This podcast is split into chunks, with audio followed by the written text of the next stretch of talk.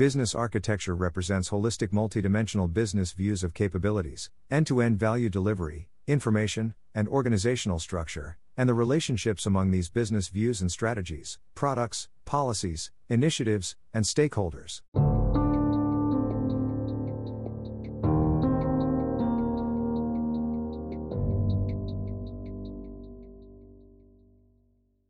Welcome back to BarcVox.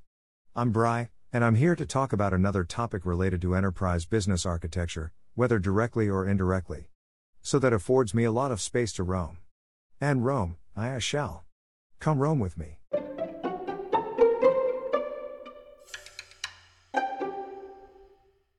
In this segment, I want to share some information from a guide to the business architecture body of knowledge, otherwise known as the BIZBOK Guide.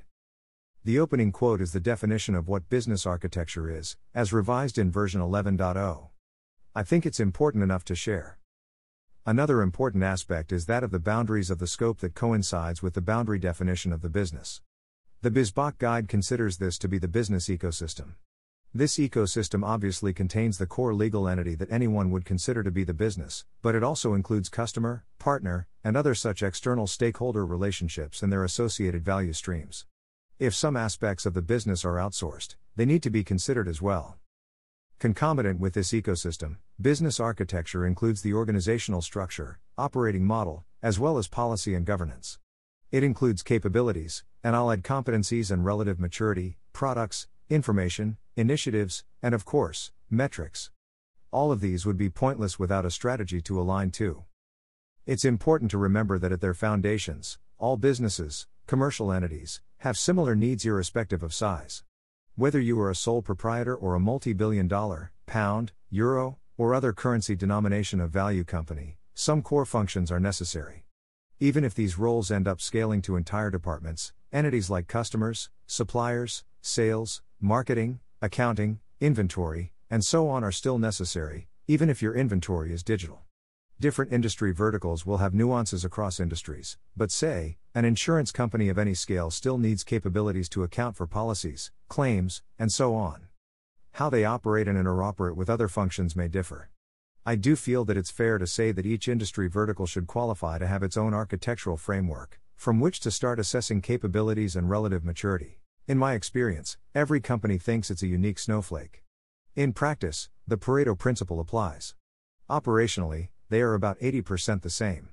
Moreover, each department within a company sees itself as being unique, with unique problems, but the Pareto principle applies here as well. This snowflake thinking reinforces a silo mentality. In cross functional workshops, perhaps a design thinking session, it will soon be apparent that a seemingly isolated problem has a solution that can be applied to several departments. Without an explicit strategy, a business architect has no orientation. Strategy is a weak link in most organizations I've been involved with. I've discussed this elsewhere. Absent a cogent strategy, the business architect should construct a proxy and at least establish guiding operating principles. These should be vetted and the appropriate executive should approve it, preferably the head of the company, whether the president, the CEO, or the sole proprietor.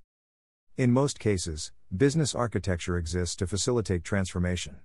This should already have a vision, a strategy, objectives, and a transformation roadmap.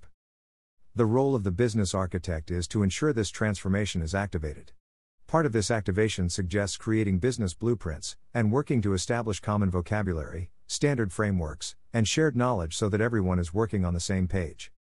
Since business architecture views the business holistically, one value proposition is that it helps to allocate attention and resources to the most valuable points in an organization.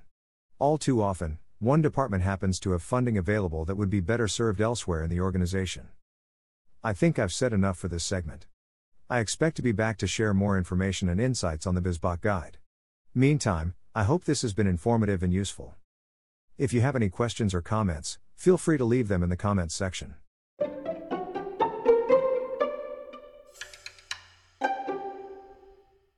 That's the end of this segment of BarcVox. Thank you for taking time in your schedule to listen. I am always interested in experiences you've had from your perspective. For better and for worse. So, don't be afraid to comment. You can leave comments on the blog at barcvox.com.